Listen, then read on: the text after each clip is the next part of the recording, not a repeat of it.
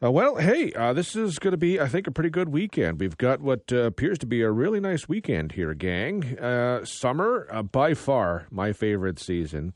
And London is a fun city to be in in summer. Fun all all times of year, but in particular, uh, there's just something about summer, um, and there's something about Victoria Park that is that is just really, really good. And Victoria Park b- busy virtually every weekend so much going on in the city right now. Sunfest started yesterday, runs through the weekend, guaranteed to be a good time.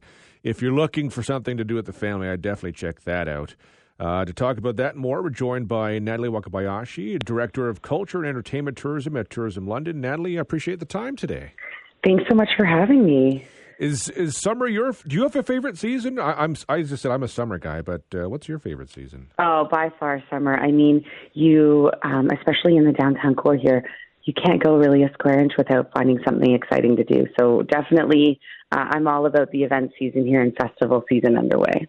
It's only fitting we have sun for Sunfest. This really is kind of one of those signature events of the summer in the city. Oh, no doubt. They had their opening night last night, and they they uh, fought through a little bit of rain, but uh, you know it's it's going to be a fantastic weekend and an incredible lineup of you know Canadian and international artists that um, are just so thrilled to be here in London. So we're excited to host them. How important are events like Sunfest uh, to tourism in the city? You know, it's tough to even um, put dollars to it. We're, we're looking at some economic impact studies, but from a cultural standpoint, there's a few pieces, right? It's it gives the, those in London a chance to maybe reconnect with their culture or to learn something new, taste foods from around the world, listen to music music is that language that everyone can connect on. Um, it doesn't matter uh, what language you speak, everyone can speak music and can dance and can enjoy. And then more than that, you know, it draws thousands of people to London. It really does. And so for us, it's a really important festival in, in the year and certainly a marquee one on our calendars. We look for, you know, hundreds of thousands of people to come from across southwestern Ontario to enjoy it. And, you know, from a tourism standpoint, we hope the hotels are full and once they're done in Victoria Park, maybe they wander out to a restaurant or to another attraction that we have here in London for everyone to check out. What's I mean, what's the benefit? I mean, it's I think sometimes we forget just how being busy like London does get in the summer can just kind of build that vibe that cities want to have with everything, a lot of things going on to Victoria Park weekend after weekend. You know, there's a Rock the Park next week. We've got, uh, you know, Ribfest coming up in a couple weeks. But when you have that kind of momentum that just kind of builds throughout the summer, it does set a really nice kind of atmosphere that attracts people to want to come to the city.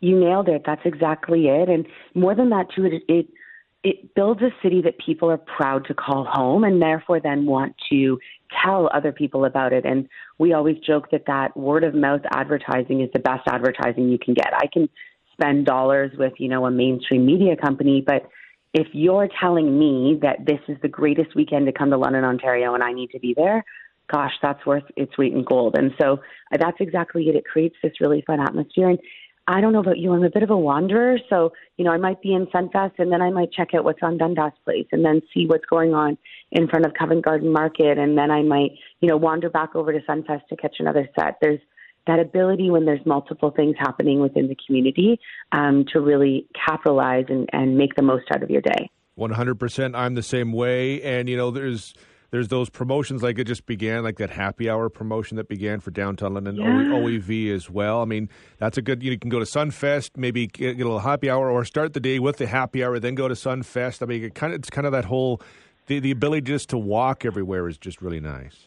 It is. It's something that I think um, you know we're we're really privileged to have here in London, and and to have things so close in proximity, and you know, have to have great restaurants and attractions on Richmond Row, and same thing with old, in Old East Village. You know, we're really really lucky to be able to do it, and so yeah, that's you've got my weekend plans nailed. That's exactly what I'll be doing. One thing I was curious about, I, it's going to be unveiled on Tuesday, so we won't get go too into it. But there's a new mural coming to downtown London, and I'm curious how those come about because that I think also kind of fits into the vibe. Those kinds, those kinds of uh, you know pieces that are just kind of neat when you if you are walking around, you stumble upon it, you see it. it it's, it's it's neat. It's something that adds a little atmosphere. Yeah, there's something really unique about mural tourism. You know. Um, I look at the one down in Nashville. I don't know if you've seen it, those wings that are on the side of the building, but there's more than a thousand people that line up each day to have their photo taken in front of those wings. And so there's something really unique about it. But more than that, there's a storytelling aspect to it. And that's really what tourism is. And so you know, the one that's going up on the side of Budweiser Gardens, we are so excited about. It's a project we've been wanting to do for, you know, almost, I guess, 18 months or more. When we saw the image, we knew it had to be a mural. We just wanted the perfect location and the partners to all work with us. And so we worked with Andrew Dunn at Young and Free Press, and we've brought on board um, Budweiser Gardens, downtown London, and Dundas Place, and we're just we're so excited for Tuesday when we can talk more about it. But in the meantime, the artist is painting this whole weekend, and you can certainly stop by and see. It won't take long for people to guess uh, what the mural is and kind of the significance to London. It does have uh, a lot of uh, ties to London's history and a very cool uh, part of London's history. And as yeah. you say, it'll be for Tuesday. So that's something that you guys went to them with. That was because like you guys went to them, or they came to you, or like that's.